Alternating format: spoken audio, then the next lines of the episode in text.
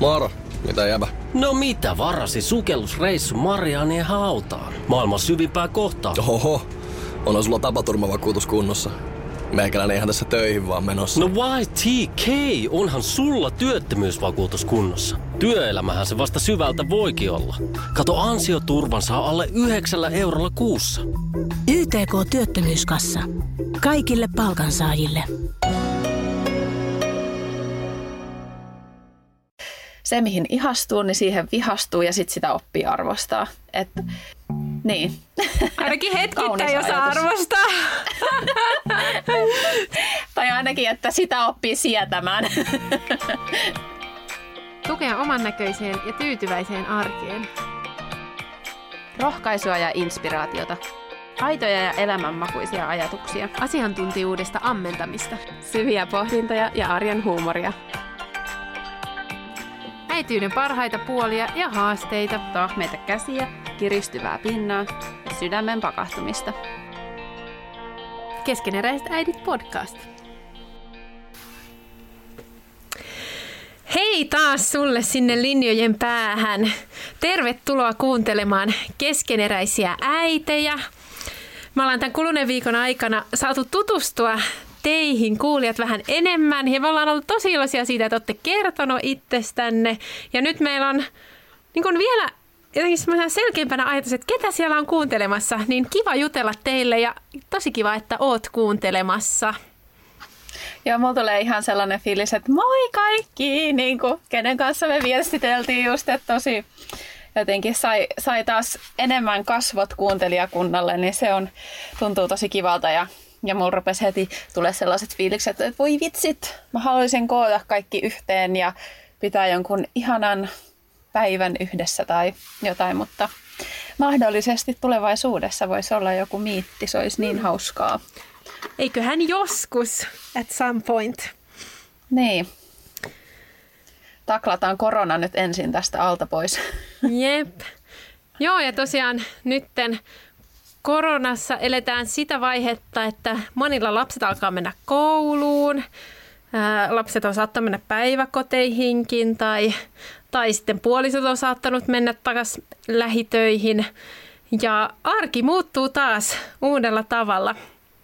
Joo, meilläkin nyt mies on siirtynyt takas lähitöihin ja, tai niin työpaikalleen ja, ja, ja kerhot ja puistot aukeaa ensi viikolla ja mä sitä paljon on tässä punninnut, että mitä me tehdään, mutta päädyttiin nyt siihen, että lapset menee niihin aktiviteetteihinsa, että sellainen kiva, kiva juttu tuli tässä meidän seudulla, että ker- kerho pidetään loppukauden pihalla, niin saavat sitten molemmat ulkoilla aamupäivisin, niin mä luulen, että se tekee tähän väliin ihan hyvää, saa vähän itsekin kerätä voimavaroja sitten kesää varten. Ja teillä on vissiin sitten jo arki tavallaan koittanut. Kyllä, lapset meni päiväkotiin alkuviikosta ja se tunne silloin ensimmäisenä päivänä oli kyllä tosi epätodellinen, että kun oli hiljasta, tiedettiin, että ei kummankaan tarvi nyt katsoa kenenkään perään, niin me juotiin niin ensimmäiseksi kupit teetä ja oltiin sillä, että hetkinen, että niin kuin mitä, mitä tapahtuu. Ja, mutta siis se oli tosi hyvä fiilis, koska sitten pääsi niin aloittamaan sen päivän ja tiesi, että on sitä aikaa tehdä ihan rauhassa kunnolla. Niin se oli kyllä, oli niin kuin, siis semmoisia tunteita, mitä elämässä ei tapahdu ihan kauhean monta kertaa. Hmm. Joo, jännää. Jo mäkin odotan, että onko mulla semmoinen ihan pallohukassa olo sitten niin kuin ensi viikon maanantaina, kun tulee olemaan oikeastaan, niin se tulee olemaan mun ensimmäinen päivä nyt kolmen lapsen äitinä, kun mulla menee ne kaksi isompaa niihin omiin juttuihinsa ja sitten mä oon aamupäivällä meidän vauvan kanssa, niin jotenkin on varmaan silleen, että apua, mitä mun kuuluu tehdä vauvan kanssa? se on nimittäin oikeasti, kun on hetkittäin yksin vauvan kanssa, niin on silleen, että Aa, mi- mitäs mun kuuluu teidän vauvojen kanssa tehdä, niin on niin tottunut siihen, että sitä menoa ja meininki on niin paljon siinä ympärillä koko ajan, että sit pitää vähän itsekin viihdy- olla viihdyttävämpi. Identiteettikriisi. Joo, mutta korona, koronavaihe on taas menossa u- uusiin, tai kor- tämä koronavaihe menee uusiin koronavaiheisiin nyt sitten seuraavaksi. Ja vaiheista pu- puheen ollen, no niin nyt, siis tämän piti olla hyvä aasin. Hyvä Tämän piti aasinsilta. olla jotenkin tosi hyvä aasin. Mutta no niin, ja sitten menemme toisiin vaiheisiin, koska tänään puhutaan parisuhteen vaiheista. oh, ihana smooth, smooth minä.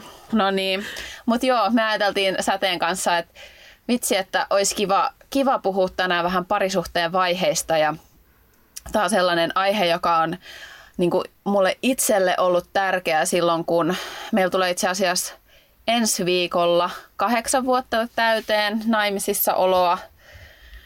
Niin mä luulin eilen, että meillä tulee jo yhdeksän vuotta. Tuntuu kuin yhdeksän vuotta, mutta olikin vasta kahdeksan vuotta.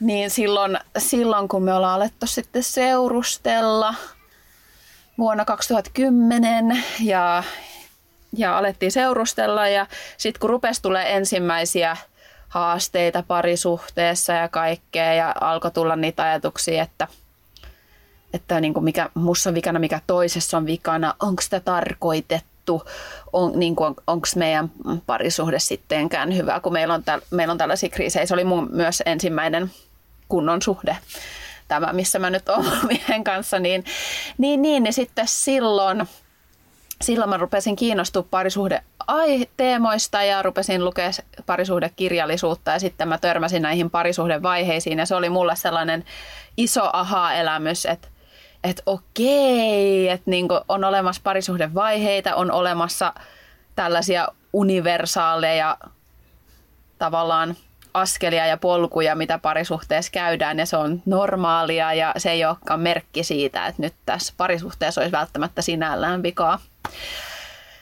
Niin tavallaan se on ollut tosi tärkeä työkalu miettiä asioita. Niistä me halutaan tänään puhua. Kyllä, tosiaan ne ihan perusvaiheet ja sitten siihen ehkä pienenä lisänä se, mitä koronakin on jollain tavalla nostanut esille, että kun elämässä tulee erilaisia vaiheita, niin kuin esimerkiksi tämä korona, niin se voi laittaa parisuhteenkin uute, uudenlaiseen vaiheeseen ja tuoda uudenlaisia asioita esille, mikä voi olla sitten semmoinen niin kuin oppimisen ja parisuhteen ja itsensä ymmärtämisen mahdollisuus vielä enemmän. Mutta otetaanko meidän viikkokyssäri tähän väliin? Jep. Viikko kysymys on, että mikä oma piirre haastaa puolisoasi? Me mietittiin tuossa teidän kanssa. Mikä me otetaan viikkokysymykseksi? Ja meillä oli muutama vaihtoehto ja me tultiin siihen tulokseen, että onko ne vähän liian intiimejä, haluatko kukaan tällaiseen vastata? Eikä me haluta välttämättä, että kukaan alkaa luetella myöskään puolisonsa virheitä siellä julkisesti.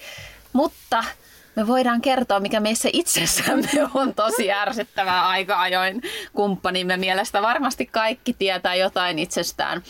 Ei tarvi mitään niin kuin dramaattista jakaa, mutta joo, mit, mitä sä, sä tuumaat? Mikäs, mikäs sussa voi olla välillä Hei, haastavaa? mä kysyin sulta. Älä nyt lipeä vastausvuorosta. Ei, mä, mulla on onneksi tällä kertaa mietittynä kyllä. Tota, tämä on siis helppo, okei. Okay. Mulla on tämä kepeämpi, minkä mä oon itse asiassa sillä tavalla niin kun, mä en nyt yritä päästä helpolla, mutta mä oon varmasti niin kuin maininnut tätä asiaa meidän podcast-matkan aikana, mutta tämä minun bohemius ja suurpiirteisyys voi aika ajoin olla sellainen, joka toista ärsyttää. Esimerkiksi se, että mä niin kuin joitain asioita teen sille vähän rennolla otteella, vaikka laitan just sen suolakurkkupurkki, suolakurkku, suola, niin suolakurkkupurkin kiinni vähän sinne päin. Tai kun mä pakkaan tavaroita ja lähe, lähdetään reissuun, niin mä niinku änkeen ne kaikki vaan sinne kassiin. Ja sit mun mies tulee silleen, että miksi et sä voi laittaa näitä niinku sille järjestelmällisesti? ja sit hän korjaa niitä. Mutta sit mä niinku mietin, että mikä on tällainen ehkä niin kuin, ää, ei nyt vakavampi asia, mutta no ehkä vähän tällainen diipimpi asia, niin on mun herkkyys ja tunteellisuus voi joskus olla haastavaa toiselle. Että mä oon niin kuin aika herkkä ja tunteellinen ihminen ja sit mä haluan niin paljon puhua, puhua niistä tunteista ja sit mä haluan saada toisesta niin paljon irti sitä hänen tunnemaailmaa ja niin kuin mietin näitä, että tunneksä edes mitään, koska mä tunnen itse niin intensiivisesti, niin sitten sit, niin. Mutta siinä on t- tapahtunut myös edistystä, että mä oon myös oppinut sen, että tuntea voi monella tavalla. ja kaikilla se ei ole niin intensiivistä. Mutta ehkä tällaisia asioita mulla tuli nyt tästä mieleen, mutta voisin kyllä varmaan keksiä vaikka mitä, mikä mussa saattaa olla haastavaa. Mutta nyt sä saat kertoa. Hei, tosi hyvät vastaukset. 10 kautta 10 pistettä. No ei kai. Ei, mutta... Mä ajattelin, että sä sanoit, että allekirjoitan jokaisen, että nämä haastaa myös minua. Ei.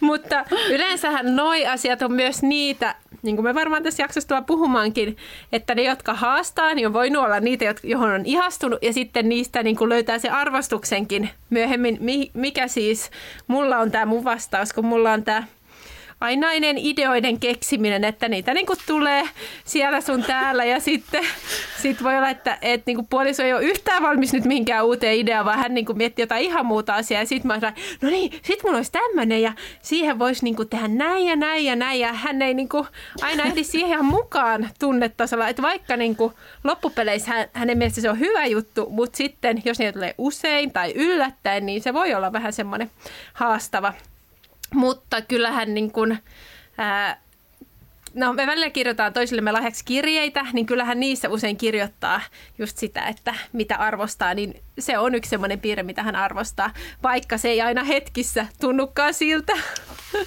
Saat teidän perheen idean nikkari. Jep. Mulla tuli muuten mieleen tosta, että miten, miten me niin kun opitaan arvostaa niitä piirteitä, mutta sitten me myös ehkä hiotaan toisissamme ajan myötä joitain piirteitä ja sitten, että elämäntilanteet saattaa hioa meistä pois. Nimittäin mä en tiedä tunnistaako joku muu tällaista.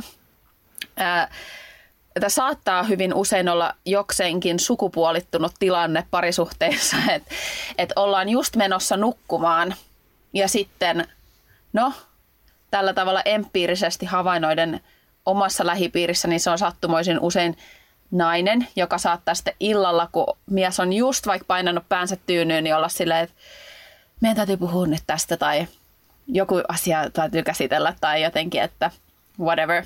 Ja siis meillä tämä oli niinku toistu niin paljon ennen lapsia, että mä aina illalla, tai ai aina, mutta joskus illalla mulla tuli joku kauhea tarve nyt, tiiäksä, alkaa setviä jotain asiaa ja selvittää. Ja en mä pysty mennä nukkuun, jos emme saada tätä juurta jaksain nyt selvitettyä. mutta lasten saanti on muuttanut sen, että en mäkään jaksa enää jutella iltasi. Elämä kouluun sopivasti. niin. Turhat turhat keskustelut pois. No ei, en mä nyt sano, että ne olisi ollut silloin turhia, mutta kuitenkin ehkä semmoista. Joo, sit, ei mu- ole enää niin polte itsellä keskustella siihen aikaan. No, mun piti kommentoida tuohon se, siis sun vastauksiin, että tavallaan aika kiehtova se, että sä puhut siitä sun omasta bohemiudesta, mutta sit sä oot jaksoissakin joskus sanonut, että, että sua niin kuin jossain kohdassa ihastuit ja sitten vihastuit siihen, että sun mies on niin rento. Ja niin kuin bohemius ja rentous, nehän on aika samanlaisia, mutta et sitten niin kuin, ne mutta tulee eri asioissa. Niin, se on hassu, että hän on niinku tietyissä asioissa niin hirveän pedanttinen ja järjestelmällä, niin toisissa ei yhtään, ja sitten mä oon niinku toistepäin. Niin. Mutta ehkä meillä on sitten hyvä tasapaino. Hyvä tasapaino, aina täydennätte huo... toinen toisianne. Niin, että jompikumpi aina huolehtii tietyn. niin. Yes. Oh. Mutta hei, sinä siellä, ää, mikä piirre sussa haastaa sun puoliso, jos haluat tulla kertomaan? Kesken eräiset äidit podcast. Insta.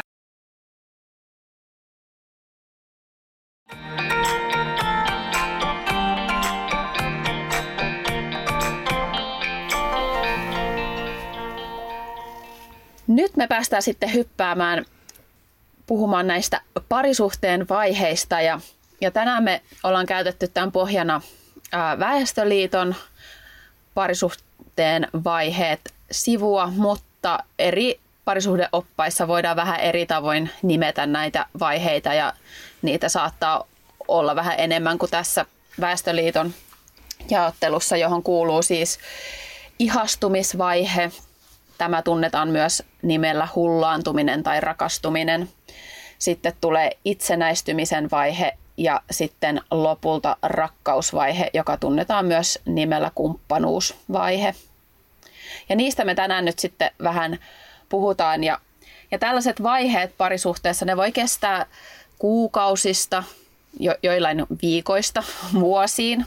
Ja ne ei välttämättä mene sillä tavalla kronologisesti, että kun päästään johonkin pisteeseen, niin sieltä ei ikinä mennä takaisin. Että niin kuin me kaikki, jotka ollaan parisuhteessa oltu, tiedetään, niin siellä tulee erilaisia vaiheita ja, tavallaan saatetaan liikkua edes ja takaisin.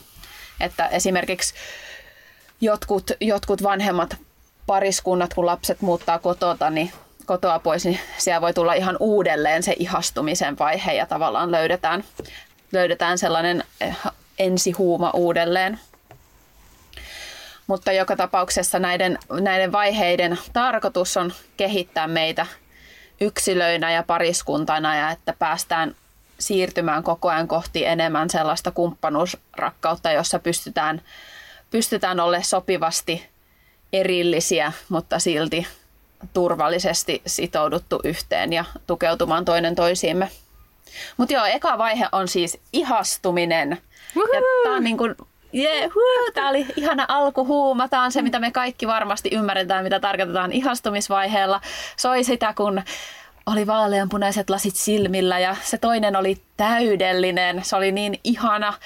Se on sitä, kun ympärillä on vaan niin kuin perhoset lentelee ja vatsaa kipristelee ja jotkut ei pysty syömään ja on niin kuin, ah, sitä ihanaa ensirakastumisen huumaa. Meillä oli keväällä se aika, kun me rakastuttiin, niin mulla tulee aina keväällä, mä oon ehkä sanonutkin podissa, että mulla tulee aina keväällä vähän semmoinen kevät surina, kun mä rupean muistelemaan, että ai niin, silloin mm. me rakastuttiin. Mutta joo, toinen nähdään aika täydellisenä ja tähän vaiheeseen kuuluu se, että – meillä on paljon ajatuksia ja toiveita, joita me heijastetaan toiseen, mutta me ei oikeasti todellisuudessa vielä syvällisesti tunneta sitä toista, toista ihmistä. Ah, nyt mulla tuli ihan tämmöinen, että voi ihastus. mutta niin, tärkeä vaihe, koska se on se vaihe, joka saattaa meidät yhteen, vai mitä?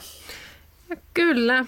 Ja se on, no toki niin kuin ihmissuvun jatkumisen kannalta tosi tärkeä vaihe, mutta niin kuin ihan, ihan henkilökohtaisesti tosi antoisa vaihe. Ja kyllä se kehossa saa aikaan semmoisen niin sanotusti huumaavan tilan. Siinä lähtee hormonitasot sekä sukupuolihormonit että lisämunuaisten hormonit tota, nousuun ja sitten myös aivoissa tulee tämmöinen vähän ekstaasia muistuttava tila, kun noi serotoniini välittäjäaineet purkautuu. Ja se lisää sitä vetovoimaa, se lisää empatiaa ää, ja se lisää sitä kaipausta olla sen toisen kanssa, mikä on niin kuin hyvä asia ehdottomasti. Tuossa yhden lähteen mukaan puolentoista vuoden kohdalla tämä tilanne sitten ainakin on yleensä normalisoitunut. Mä tässä muistelin itse, me tota, jostain syystä päädyttiin kattoon tässä joku kuukausi sitten semmoisia videoita, mitä me oltiin kuvattu, kun me oltiin oltu matkalla. Olisiko se vuosi sen jälkeen, kun me oltiin alettu seurustelemaan. Ja oli niitä vähän nolo katsoa, kun jotenkin puhuttiin jotenkin sillä niin Leperteli. Niinpä. mutta, tota, mutta aika niin jotenkin sympaattista ja kyllä, kyllä mulle vieläkin, kun sit näkee joitain, jotka on niin kuin aika tuoreesti rakastuneita, niin kyllä sitten tulee sellaisia aika kivoja viboja, että, että niin, se on niin erityinen vaihe. Mutta ei ihminen varmaan edes jaksaisi olla oikeasti ihastunut niin kuin tosi pitkää aikaa. Et kyllä se on sillä kuluttavaakin. Mutta, tota, mutta tosi ihana vaihe ehdottomasti. Oh, joo, toi lepertely. se on sellainen, että joo, voi hyvänä aika. Joo, nyt kun näkisi ni, niitä aikoja, kun koko ajan viesti, ihan koko ajan viestiteltiin ja koko ajan oli kauhea palava kaipuu toisen luona. Me oltiin kaukosuhteessa, niin se oikein niin kuin lisäsi sitä sellaista, niin joo, huumaa. Mutta sitten siirrytäänkö seuraavaan vaiheeseen, kun mm. todellisuus paljastuu. Ei se ollutkaan niin ihana. No, sitä seuraavaa vaihetta tosiaan kutsuttiin itsenäistymisvaiheeksi ja se on se vaihe, kun aletaan huomata, että hetkinen, että okei, että ai, ai toi onkin tollanen ja tuossa onkin tollaisia piirteitä. Ehkä huomataan itsestäänkin, että ai, ai mä onkin tällainen ja rupeaa tulee myös itsestä uusia piirteitä, piirteitä esiin. Ja sitten siinä kohtaa usein, kun me ollaan oltu aivan liimautuneita toinen toisiin, me eletty ihan symbioosissa, niin sitten usein ehkä vähän jommalla kummalla alkaa tulla enemmän sitä tarvetta nyt erillisyydelle, että ei olla ihan koko ajan niin paljon yhdessä ja, ja niin kuin alkaa kaivata ehkä takaisin vähän niihin oman elämänsä asioihin, jotka on voinut jäädä vähän jäähylle siihen rakastumisen huuman aikana. Ja, ja siinä sitten alkaa se, joka oikeastaan kestää koko parisuhteen ajan, on sitä niin kuin etsimistä, että miten, ollaan niin kuin yh, miten paljon ollaan yhdessä, miten paljon erillään ja se yhdessäolon ja erilläolon tarve on aika usein vähän erilainen paris, parisuhteen osapuolten kesken, että toinen haluaisi ehkä enemmän olla yhdessä kyhjöttää kylki kyljessä ja toinen tarvii tosi paljon sitä omaa aikaa ja erillään oloa. Ja voi tulla sitten tosiaan sellainen olo, että tämä tyyppi ei ole kyllä yhtään se, joka mä luulin hänen olevan. Mulle tuli tuosta mieleen just se, että kun alkuvaiheessa melkein mikä tahansa, mitä tekee tai sanoo, niin saa positiivista vastakaikua, niin se voi olla aika shokki, että sitten yhtäkkiä asiat ei olekaan niin. Että jotenkin kun ajattelee, että me sovitaan niin, niin hyvin yhteen ja kaikki on niin, niin hyvin, ja sitten kun ei olekaan niin, niin kyllä se on semmoinen, että hetkinen, että onko tässä nyt jotain vikaa. Joo, rupeaa tulee niinku niitä ekoja ristiriitoja ja ekoja äh, riitoja yleisestikin, jotka voi, vois säikäyttää ja sitten alkaa ilmetä kaikkea, että no miten me esimerkiksi käsitellään tahoillamme ristiriitoja ja miten me riidellään ja, ja mi, millaisia me ollaan väsyneinä ja millaisia me ollaan eri elämän alueilla. Että kaikenlaista. Että kyllä siinä on paljon niin kuin sellaista, mitä pitää navigoida. Ja silloin voi käydä niin, että, että alkaa kyseenalaistaa koko suhdetta. Totta kai joskus voi oppia asioita toisesta ja kai, äh, niin kuin tulla ilmi kaiken näköisiä asioita, joihin ei voi sitoutua ja se suhde ei ole niin kuin tarkoitettu sitten ole, olemaan pitkäkestoisempi. Mutta myös niissä, joissa on potentiaalia paljon, niin tulee kyllä, kyllä tämä vaihe. Musta oli mielenkiintoista, mä, me saatiin Säteen kanssa Duodekki, miltä se joustava mieli parisuhteessa kirja. Mä oon lukenut sitä nyt ja siellä oli tällainen niin kuin vertaus, siellä oli kuva Rubikin kuutiosta ja siihen, että silloin kun me ihastutaan toiseen, me nähdään sen Rubikin kuution yksi sivu ja sitten kun me aletaan tutustumaan, niin sieltä tulee kaiken näköisiä eri puolia, eri värejä, eri juttuja ilmi. Ja me ollaan aiemmin ajateltu, että se sivu, mikä me nähdään, se on se ihminen ja voi tulla aika voimakkaitakin pettymyksen tunteita, että ai tässä on tällaisiakin puolia ja tällaisia puolia. Mutta niin on meissä tietenkin itsessämmekin, että eihän se ole vain se, se puoliso. Mutta voi tulla just tämä, että myöskin, että sitten ihastuu johonkin ominaisuuteen ja sitten siihen vihastuu. Esimerkiksi joku, se on niin rento tyyppi seuraavassa, seuraavassa hetkessä se onkin ihan vätys. Ja siitä sitten, kun on ollut se tämä niin sanottu itsenäistymisen, itsenäistymisen vaihe, niin siitä sitten tavallaan kypsytään siihen rakkausvaiheeseen, missä löydetään se, että mitä me ollaan pariskuntana, että meillä on sitä tilaa sopivassa määrin, mutta on myös yhteyttä ja on sitä hyväksyvää vastavuoroisuutta ja arvostusta toista kohtaan. Ja niin kuin, semmoista niin kuin tasapainoa. Vaikka toki kaikissa, kaikissa parisuhteissa tulee myös niitä niin kuin, haasteita sinäkin aikana, mutta et, et löytyy se semmoinen, keitä me ollaan, mikä tämä juttu on. Joo, se niin kun, just sen itsenäistymisvaiheen pyrkimys on päästä siihen, että meillä on oikeasti itse asiassa vasta se realistinen käsitys toisistamme. Ja niin kuin Säde sanoit, sitten me aletaan niin kuin löytää se ehkä rauha siitä, että me ollaan erilaisia ja, ja toinen haluaa tällaisia asioita ja mä vähän tällaisia. Me aletaan tehdä kompromisseja ja ollaan löydetty tavallaan semmoinen vakaampi tapa olla yhdessä niin, että molemmat saa aidosti olla niitä, keitä ne on. Ja ehkä myöskään silloin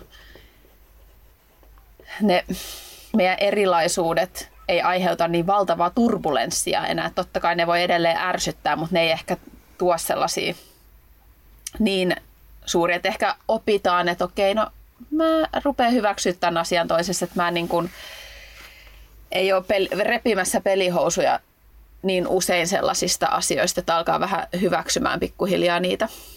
Ja musta on niin ihana, kun Säde on sanonut, että se mihin ihastuu, niin siihen vihastuu ja sitten sitä oppii arvostaa. Että, että se on niin kuin, niin. Ainakin hetkittäin, jos arvostaa. Sitten tai välillä. Ainakin, että sitä oppii sietämään. no sitäkin, niinpä. Joo, mutta oli kyllä hyvin sanottu toi realistinen käsitys toisistamme, koska elämähän on tietynlaista ja jos haluaa elää semmoisessa illuusiossa, että ei ole, ei ole ongelmia itsellä ja toisella, niin sitten aina vaan tulee pettymään. Mutta sitten kun saa sen jonkunlaisen realistisen käsityksen toisesta ihmisenä, itsestä ihmisenä ja meidän parisuhteesta, niin sitten sitten voi ehkä jollain tavalla katsoa eteenpäin toiveikkaammin, eikä vaan katsoa sitä suhdetta, vaan että niin kuin sitten niin kuin mennään yhdessä eteenpäin. Niin kuin, siis jossain varmaan äh, on joku tämmöinen anekdootti, että rakkaus ei ole katso, tois, niin kuin katsomista toista silmiin, vaan yhdessä katsomista samaan suuntaan. Ja toi on mun mielestä ihana, mä oon kanssa lukenut ton, niin, niin sellainen niin kuin kypsän rakkauden, rakkauden tota, ja tavallaan sellainen just siihen kumppanuuteen liittyvän rakkauden ajatus, että yhdessä mennään elämässä. Mä mietin tota realistisuutta, että tässä tuli sellainen ajatus itselleni, että mulle on ollut tosi tärkeää myös se, että siellä itsenäistymisvaiheen aikana, kun on ollut aika isojakin kriisejä siinä, siihen itsenäistymiseen liittyen ja, ja varsinkin niin kuin liittyen kaiken näköisiä lapsuusjuttuja joutunut käymään niin kuin prosessoimaan sitten parisuhteen myötä noussut sellaisia ja jotenkin niin on tullut myös realistisempi ajatus siitä parisuhteesta yleisesti, että mikä se parisuhde on ja, ja niin kuin, että puoliso niin kuin realistisempi ajatus yleisesti, ei vain omasta puolisosta, mutta yleisesti siitä, että mitä parisuhteessa puoliso voi olla toiselle, mitä se ei voi olla. Ja, ja se on tuonut sellaisen vapauden sitten rakastaa hmm. sen sijaan, että on niin sellainen valtataistelu tai tarve saada toiselta jotain. Tietenkin tarpeita pitää ja saa olla ja ilmaista, mutta kuitenkin. Niin, että jos on kauheasti odotuksia, että parisuhteessa pitäisi olla tällaista, niin sitten se on enemmän pettymys, pettymistä kuin sitten taas, jos on semmoinen niin sanotusti rimat matalalla, niin sitten se on plussaa enemmänkin. Että, että jos ei lähtökohtaisesti ole niin paljon odotuksia, mikä on helppo sanoa, vaikeampi niin kuin toteuttaa, mutta, mutta jos niin kun vuosien myötä ehkä pääsee siihen, että niitä odotuksia ei ole niin paljon, niin sitten sille tavallaan rakkaudelle on enemmän tilaa, koska se ei ole odotusten täyttämistä, vaan se on sitä niin kun tunneyhteyttä. Niinpä, tunneyhteys parisu- on parisuhteen liima. Joo, noi odotukset on jänniä, koska, koska, ja tarpeet, koska semmoinen, mitä itse on oivaltanut, on se, että mullahan oli tosi pitkään meidän parisuhteen alussa sellainen, että mä äh, halusin olla helppo tyttöystävä ja mulla ei nyt ole niin paljon tarpeita ja mä en halua olla vaativa. Se oli se mun ajatus. Ja sitten kun mä rupesinkin hiffaamaan, että ei vitsi, että mulla onkin tarpeita ja mä haluankin tätä ja ja alkoi kommunikoida niitä, mutta sitten kun ei välttämättä saanut responssia toiselta niin nopeasti kuin olisi halunnut, niin se rupesi ärsyttää sitten vuosien myötä on alkanut jotenkin antaa sitä rauhaa sille parisuhteelle, että hei, että meillä on niin kuin loppuelämä aikaa harjoitella näitä asioita ja työstää. Ja nyt kymmenen vuotta kun ollaan yhdessä, niin ollaan niin kuin joissain asioissa kehitytty huomattavasti. Mutta se on vaatinut vuosia ja se on myös vaatinut, että itsellä on niin kuin kasvanut kärsivällisyys ihan hurjasti ja monet muut piirteet on jounut, joutunut ja saanut kasvattaa niitä. Mutta et, et kyllä varmaan silloin ihan nuorena ollut jotenkin semmoinen halu, että okei, nyt vaan miksei me saada tätä jotenkin hommaa nyt toimia sillä tavalla nopeasti. Mm, tämmöistä nuorten tavallaan söpöä idealismiakin, että miten asioiden pitäisi toimia. Et, et mun mielestä ainakin ihan kiva huomata, että elämässä tulee semmoista perspektiiviä, että se ei ole ihan niin pienistä asioista kiinni ja ehkä ne tietyt asiat ei ole ihan niin tärkeitä kuin joskus ajatteli. Hmm.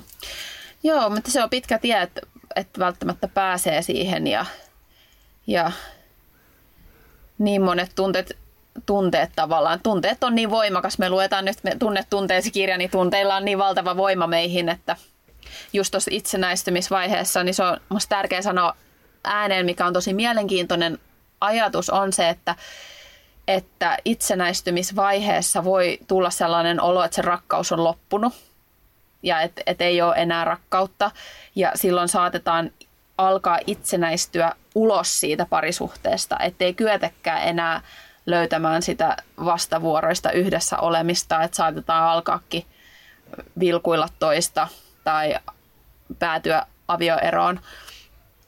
Että niin kun, että jos tulee sellaisia ajatuksia itsellä, niin niitä voi myös kyseenalaistaa, että ne saattaa olla tällaisia, tällaisia vaiheita. Mä mietin näistä vaiheista vielä sitä, että näähän on tavallaan sen niin kuin parisuhteen muodostumisen vaiheet. Että sitten nämä yleensä tulee tietyn ajan kuluessa, siinä niin suhteen alkuvuosien kuluessa, mutta sitten näiden jälkeen voi tulla monenlaisia uusia vaiheita, niin kuin nyt oli tämä koronapoikkeusaika, voi tulla jonkun perheenjäsenen sairastumista, talonrakennusta, työttömyyttä tai...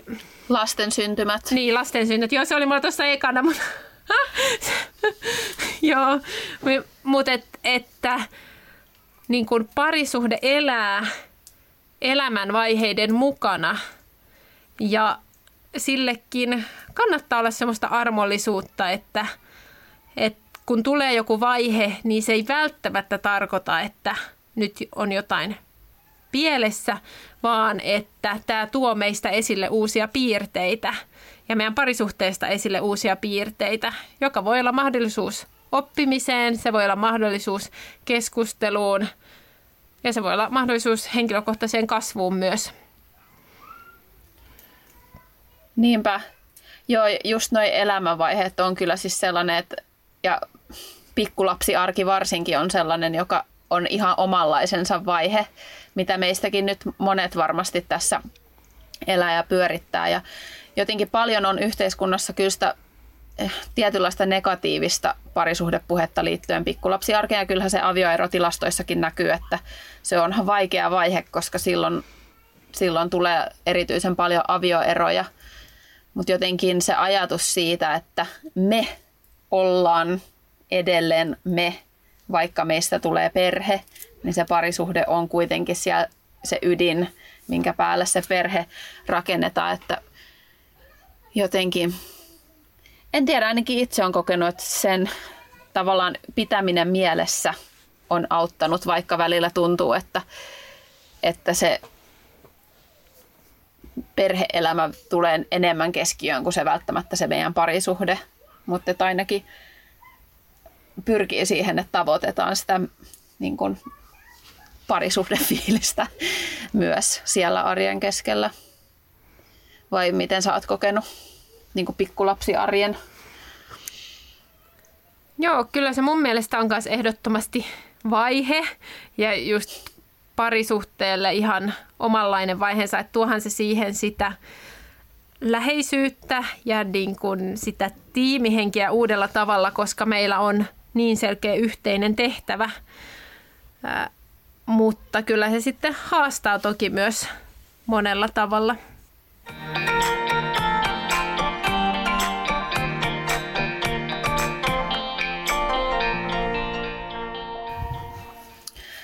Voi että, mä rakastan keskustella näistä aiheista ja, ja tuntuu Säde siltä, että mä voisin jutella sonkaan koko loppuillan. Niin kuin Säde sanoi, että, Säde sanoi että, niin, että meillä on nyt 38 minuuttia, että pitäisikö alkaa wrap it up, niin mä oon vähän silleen, että mitä, me just vasta päästään niin kuin alkuun tässä koko hommassa. Mutta uskotaan, uskotaan. Vissiin tämä podcast ei voi olla kolmea tuntia, mutta ajetta näistä on kyllä niin ihan aina jutella. Mutta tota, mulla on tämä Hanne Ranssi Matikaisen paremman avioliiton rakkauspankkikirja tässä. Luin täältä hänen, hänen kirjoitusta näistä parisuhteen vaiheista. mun mielestä hän sanoo täällä ää, tosi hyvin täällä lopussa. Ja mä että mä voisin lukasta sen tässä meille kaikille, kaikille rohkaisuksi. Hän on kirjoittanut näin. Viha ja pettymys sekä muut suhteeseen liittyvät kielteiset tunteet eivät läheskään aina ole merkki rakkauden lopu- loppumisesta tai avioliiton tai parisuhteen epäonnistumisesta. Ne saattavat vain viestiä, että puolisot ovat siirtymässä suhteessa uuteen vaiheeseen. Molemmat joutuvat punnitsemaan yhteiselämän mallit uudelleen. Itselle ja kumppanille on hyvä antaa aikaa kehittyä. Maaliin pääseminen, oman minän löytäminen ja parisuhteen kypsyminen on monesti elämän mittainen tehtävä.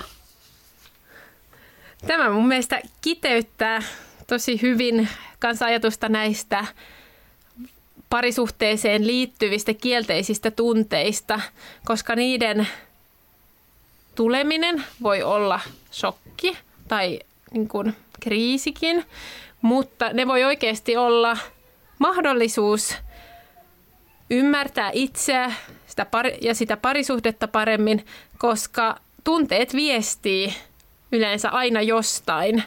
Ja se ei välttämättä tarvi olla edes se itse asia, mihin ne tunteet kohdistuu, vaan se voi olla jotain ihan muuta. Niin ne kannattaa ottaa mahdollisuuksina.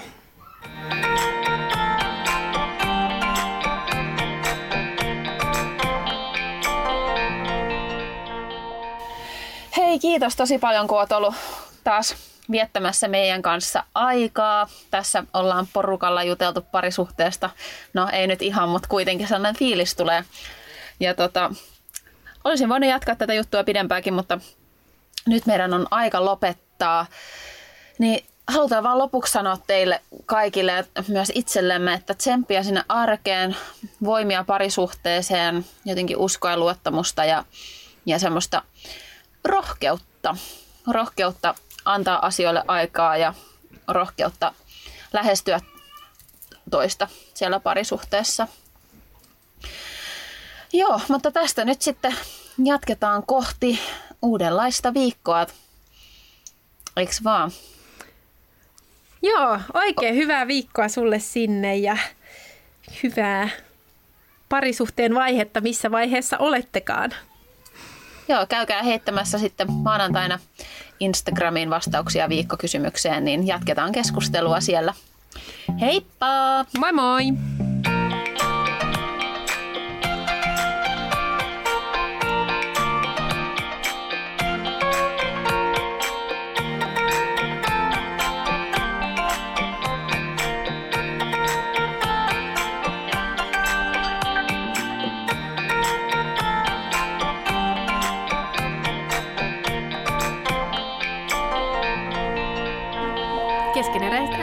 Podcast. Moro, mitä jäbä? No mitä, mitä? Appiukko toi Faberseen munat remontiajaksi meille. Kaikki ne kolme. Oho, mm-hmm. on sulla kotivakuutus kunnossa. Meikäläinen ihan tässä töihin vaan menossa. No YTK! Onhan sulla työttömyysvakuutus kunnossa. Työelämähän se vasta arvokasta onkin. Kato ansioturvansa alle 9 eurolla kuussa. YTK Työttömyyskassa. Kaikille palkansaajille.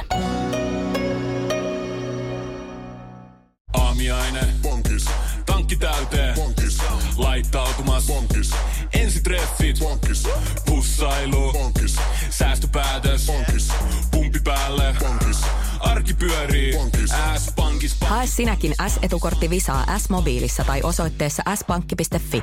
Sillä maksat kaikkialla maailmassa ja turvallisesti verkossa. S-pankki. Enemmän kuin täyden palvelun pankki.